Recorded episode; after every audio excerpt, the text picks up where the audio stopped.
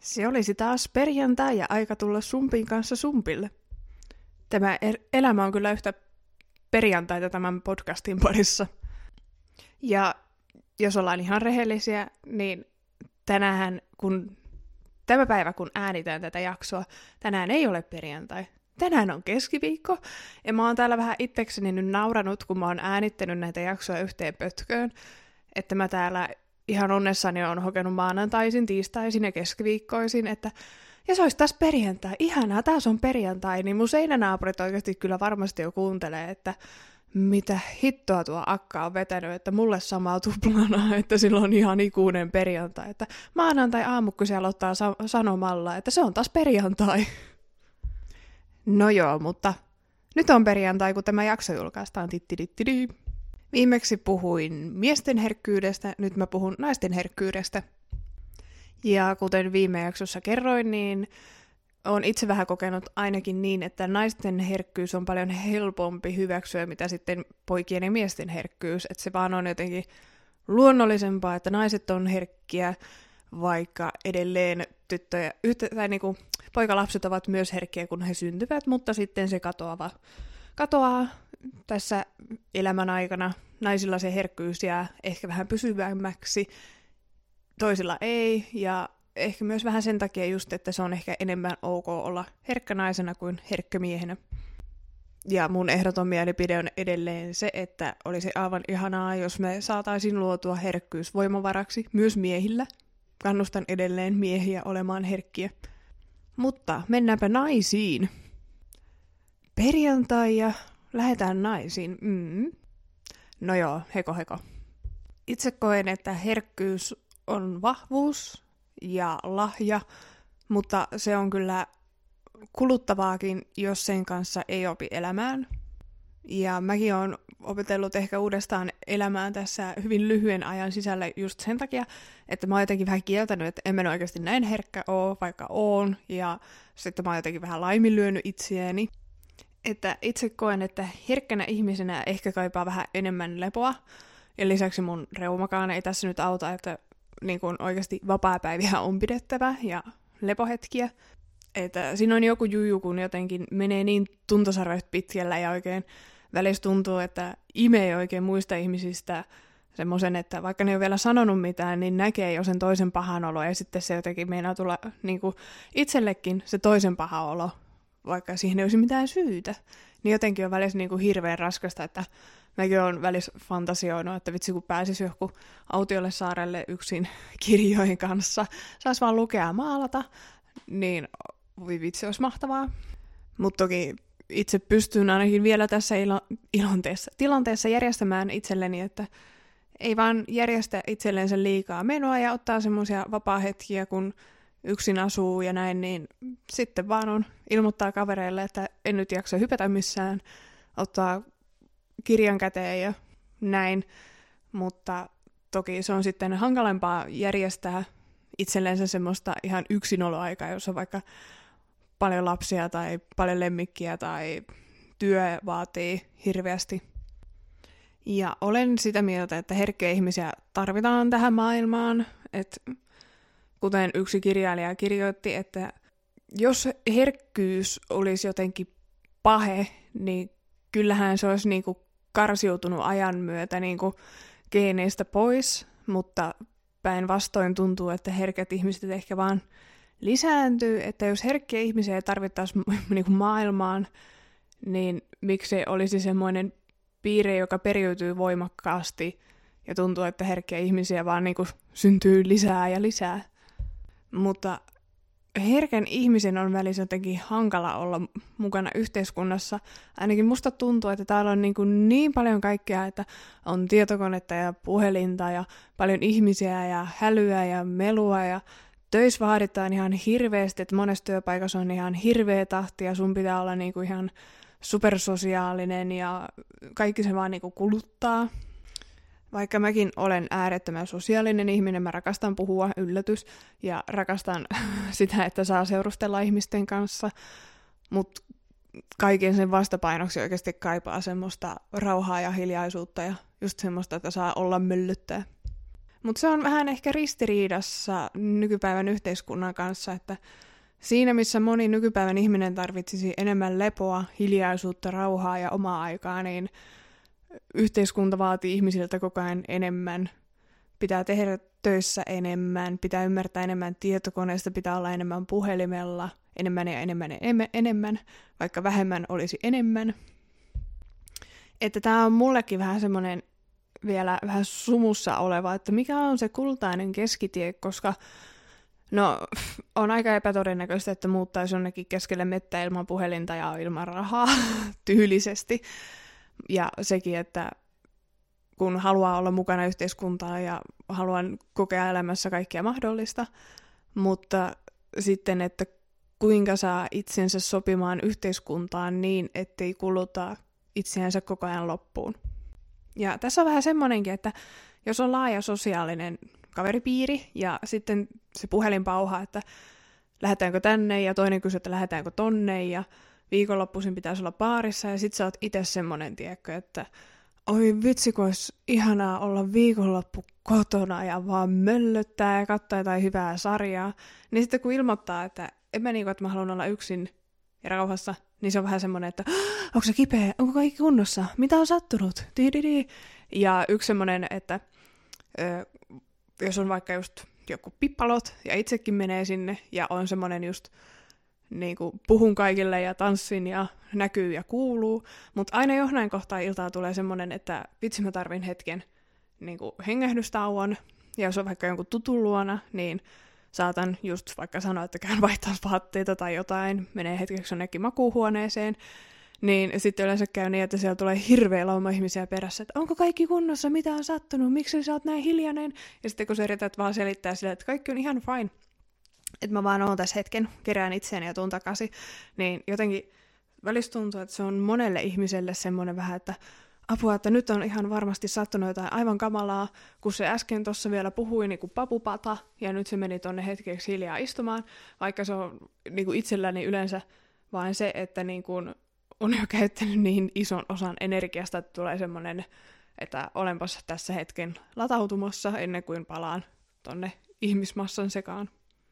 Tämä oli niin kuin, tosi iso kysymysmerkki mulle itsellenikin. Muistan esimerkiksi yläaste jotain amisaikoja, että kun ei jaksanutkaan enää välttämättä lähteä koulupäivän jälkeen niin kuin suoraan hyppöille jonnekin, vaan niin kuin tuli kotiin keräämään voimia, niin se oli jotenkin myös semmoinen, että, että niin kuin porukka oli vähän, että jotenkin, että miten se nyt et jaksa lähteä. Ja sitten itsekin oli vähän itselleensä jotenkin, että miten mä nyt en jaksa lähteä. Vaikka nyt vanhemmiten sen on vaan niin kuin ymmärtänyt, että jotenkin sitä antaa itsestään sen niin paljon, että vastapainoksi tarvii sitten sen oman ajan rauhoittumiseen, sen, että saa ladata itseänsä, mutta sitten siinä on juuri se, että jos on sellaisia ihmisiä, jotka niinku jaksaa viipottaa paljon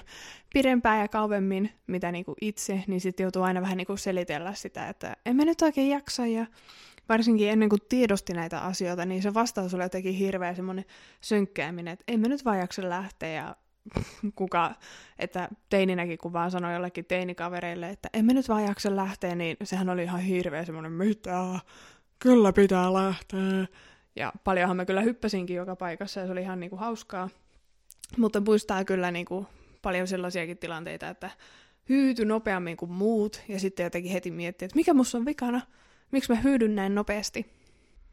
Ja varsinkin jotenkin nuorena, että kun alkoi ehkä ymmärtää, että kuinka herkkä oikeasti on, niin sitten tuli semmoinen just, että aah, mäpä peitän tämän piirteen itseltäni, koska tämähän on niinku pahe. Et meni niinku tosi monta vuotta ennen kuin sai käännettyä sen, että hei mun herkkyys onkin hyve. Itse en varmaan ilman tätä herkkyyttä en maalaisi tauluja ja kirjoittaisi runoja ja tarinoita. Enkä varmaan tekisi tätä podcastisarjaakaan, että onhan se herkkyys just tuonut semmoisen uudenlaisen ymmärtämisen elämään. Mä lainaan Paulon mietelauselmaa, yksinkertaiset asiat ovat kaikkein ihmeellisimpiä ja vain viisaat kykenevät näkemään ne. Ja mun mielestä herkkyydessä on viisautta ja tohon, että elämässä niinku tärkeimpiä juttuja on vain ne yksinkertaisemmat asiat ja se on ihan totta. Ja jos on oikein herkkä ihminen, niin mun mielestä tuohon lauseeseen on paljon helpompi, tai siihen pääsee paljon helpommin sisälle, kun jotenkin ehkä aina katsoo maailmaa joka päivä vähän uusin silmin ja osaa ehkä jotenkin paljon paremmin arvostaa niitä pieniä asioita, kun ehkä semmoiset just herkät ihmiset pysähtyy paljon herkemmin pienten asioiden äärelle niin kuin silleen fiilistelemään ja näkemään niitä elämän pieniä kauniita hetkiä.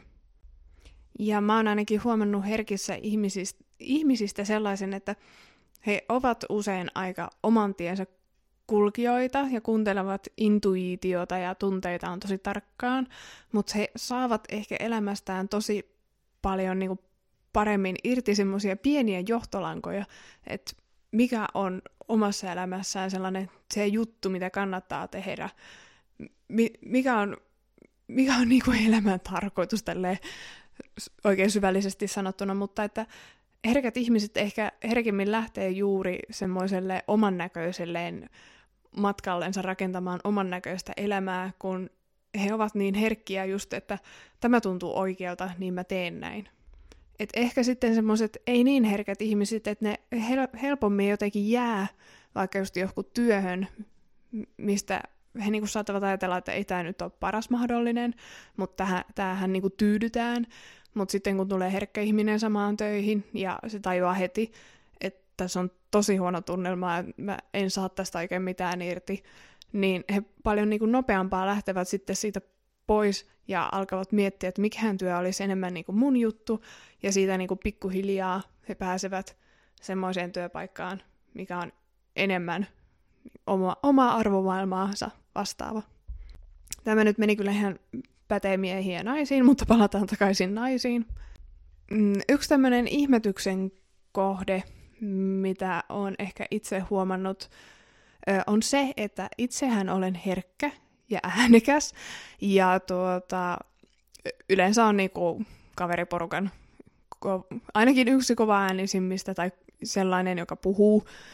eniten tai muuten vaan präiskää menemään. Toki aina riippuu, että jos mä menen esimerkiksi sellaiseen porukkaan, mihin kaikki on ihan tuntemattomia mulle, niin sitten mä niinku menen siihen ja mä jään vaan niinku fiilistelemään ja aistimaan ja tarkkailemaan, että minkälaisia ihmisiä tässä on, millaisilla fiiliksillä ne on, onko nämä hyviä vai pahoja tyyppejä. Mutta sitten jos on niinku tuttua porukkaa, niin niinku, vähän en, en osaa edes olla hiljaa. Niin sitten jotenkin semmoinen, että on herkkä ja äänekäs, että eikö ne vähän niinku kumoa toisiansa, mutta ei. Ne molemmat mahtuu kyllä samaan pakettiin. Ja mullakin just jotenkin niin kuin vaihtelee välissä, että välissä tuntuu, että mä niin kuin en saa puhumisesta ja präiskäämisestä tarpeeksi. Ja toisena päivänä taas tuntuu, että voisi olla koko päivä vain hiljaa maalata tauluja. Että se ei ole semmoinen niin kuin, tasainen jatkuma, vaan se vähän heittelee sinne sun tänne. Yksi syy naisten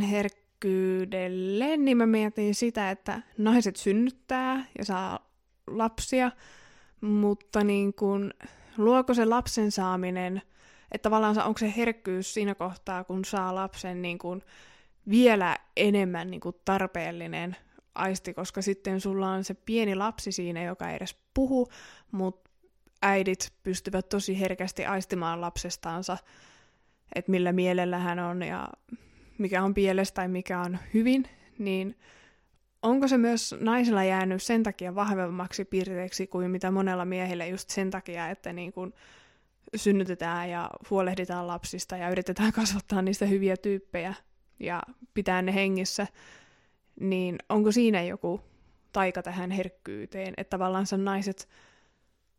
tarvii sitä herkkyyttä just sen takia, että he ovat, saattavat olla enemmän lasten kanssa, mitä miehet. Mies, miehethän voi olla enemmän lasten kanssa, mitä niin kuin naiset, mutta kuitenkin yleisesti ottaen, että sen jälkeen kun lapsi on syntynyt, niin nainenhan on tosi paljon sitten sen pienen lapsen kanssa. Ja en ole itse äiti, mutta mä kyllä luulen, että se herkkyys on ihan toimiva työkalu siinä kohtaa, kun lapsi ei vielä osaa ilmaista sanoilla, mitä hän tarvitsee, mikä on fiilis. Surullinen juttu on se, että herkillä ihmisillä esiintyy enemmän masennusta ja mielenterveysongelmia, mitä ei niin herkillä. Ja mä mietin sitä, että tavallaan sä, mm, niin kuin masennuksessakin niin kuin monellahan se saattaa tulla siitä, että ei asetu johonkin mielen luomaan muottiin ja se muotti on saattanut tulla yhteiskunnasta, ja sitten onkin niin, kuin niin herkkä ja raadollinen ihminen, että ei vaan yksinkertaisesti mahdu niihin yhteiskunnan ja elämän ja mielen luomiin muotteihin. Ja sitä kautta saattaa syntyä se ajatus, että herkkyys on niinku heikkous, vaikka juuri niissä tilanteissa pitäisi niinku oppia kääntämään se, että tämä on niinku mun vahvuus, mutta mä en ole välttämättä elänyt ihan omien arvojen mukaisesti. Ja nyt mennään ihan mun omaan spekulointiin, mutta musta tuntuu, että koska itse harrastan hevosurheilua, olen harrastanut koko ikäni, niin tuota, se, että niinku, kun on herkkä nainen ja työskentelee hevosten kanssa, niin on tosi paljon helpompi ehkä napata jotain, että tällä hevosella ei ole kaikki ihan ok, kun kulkee siellä tallilla tuntoaistit niin kuin virittyneinä. Mitä sitten siinä kohtaa moni niin kuin voisi tulla vaan tallin käytäville. Että no se nyt on vaan tuommoinen, että se on vaan niin tammamainen, että siksi se käyttäytyy näin. Ja todellisuudessa siellä olisikin jotain kipua. Mutta sitten kun herkät ihmiset tulee tallille, niin ne on heti silleen, että tämä ei muuten johdu siitä, että tämä on tamma, Tämä johtuu siitä, että sillä on kipua jossain. Et itse ainakin olen tässä vuosien aikana huomannut, että kun on tallilla työskentelee naisia, jotka itke, itsekin saattavat myöntää sen, että he ovat niinku äärimmäisin herkkiä ihmisiä, niin tavallaan siinä kohtaa, kun nämä naiset tulevat tallille, ja on myös muuten herkkiä hevosmiehiäkin, sekin on todettu, mutta ehkä naiset kuitenkin on edelleen vähän enemmän herkkiä, niin siellä niin kuin monella rupeaa jo hälytyskellot soimaan, jos jollakin hevosella on joku hätä ja niin kuin, ikään kuin joku kuudes aisti heräisi eloon, vaikka se voi olla todellisuudessa vain sitä, että nämä herkät ihmiset on jo tavallaan siitä ilmapiiristä ja sellaisista pienistä tiedonmurusista kerännyt itsellensä, niin kuin, että täällä on joku pielessä, jotain täytyy auttaa. Ja herkkien ihmisten voimavara on empatia, ja se näkyy myös tallilla mun mielestä niin kuin just, että siinä missä joku toinen saattaa tulla lillati lallati lullullu, hommat hoidettu, niin sitten siellä saattaa olla joku herkkä ihminen, että laitetaan tälle nyt oikeasti vähän pehmeämmät varusteet tai vähän enemmän turvetta karsinan pohjalle, että kun eihän se nyt olisi itsestäkään kiva olla kovalla lattialla tai juosta silojen kanssa, jotka on vähän liian kovat. Ja just tämä empatia, niin se, että kun on voimakas empatiakyky, niin pystyy jotenkin samaistumaan muiden ihmisten tunteisiin ja kuuntelemaan ja ymmärtämään, mitä he käyvät läpi. Ja se ehkä luo just herkistä ihmisistä semmoisen, että tosi moni ehkä haluaa tulla kertomaan asioita niin kuin herkille ihmisille, yleensä herkille naisille, koska he jotenkin kokevat, että vitsi, tämä ihminen osaa kuunnella hyvin, kun se herkkä on jo virittäytynyt semmoiseen vahvaan empatiaan, niin se on niinku, sellaiselle ihmiselle on tosi helppo purkaa sydäntä. Mutta varmasti monen herkän naisen ja miehen ö, kompastuskivi on se, että ei ymmärretä ehkä levon tärkeyttä. Varsinkin kun ei se semmoinen ihminen, joka lepää niinku vaikka kuinka paljon, niin se ei jotenkin sovi tähän meidän ajatusmalliin eikä yhteiskuntaan, mutta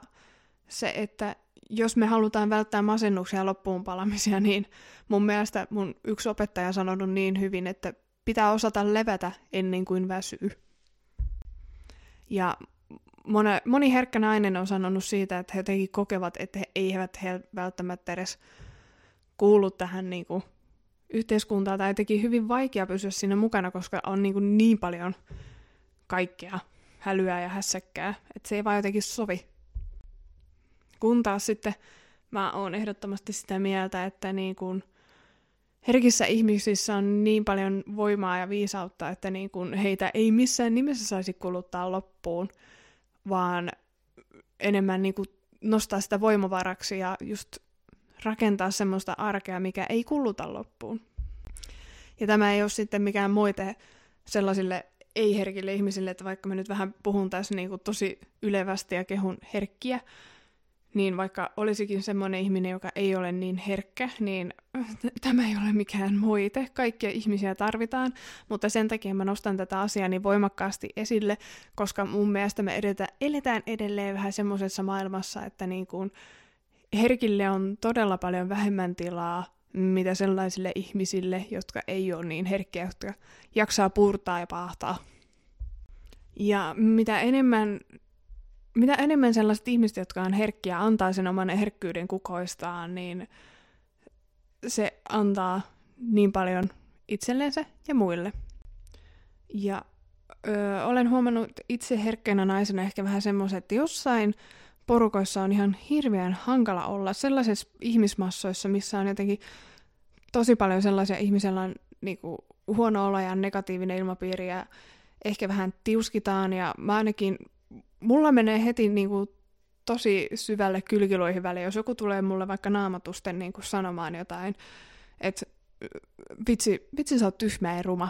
vaikka mä tiedän, että mä en ole tyhmä ja ruma, mutta kun mä siinä samalla sekunnilla imaisen sen toisen ihmisen pahan olon itseeni, että vaikka mä tiedostan sen, että en ole tyhmä, en ole ruma, ja se toinen sanoi nuo rumat sanat vain sen takia, että sillä on itsellä paha olo, niin, mutta kun sen toisen paha, paha olo tulee vähän niin kuin märkärätti suoraan mun omaan naamaan. Et pitää jotenkin niin kuin, vähän niin kuin blokata itseensä koko ajan kaikelta. Ja sekin on välissä ihan hirveän kuluttavaa. Jos on vaikka joku kiireellinen viikko ja tapaa ihmisiä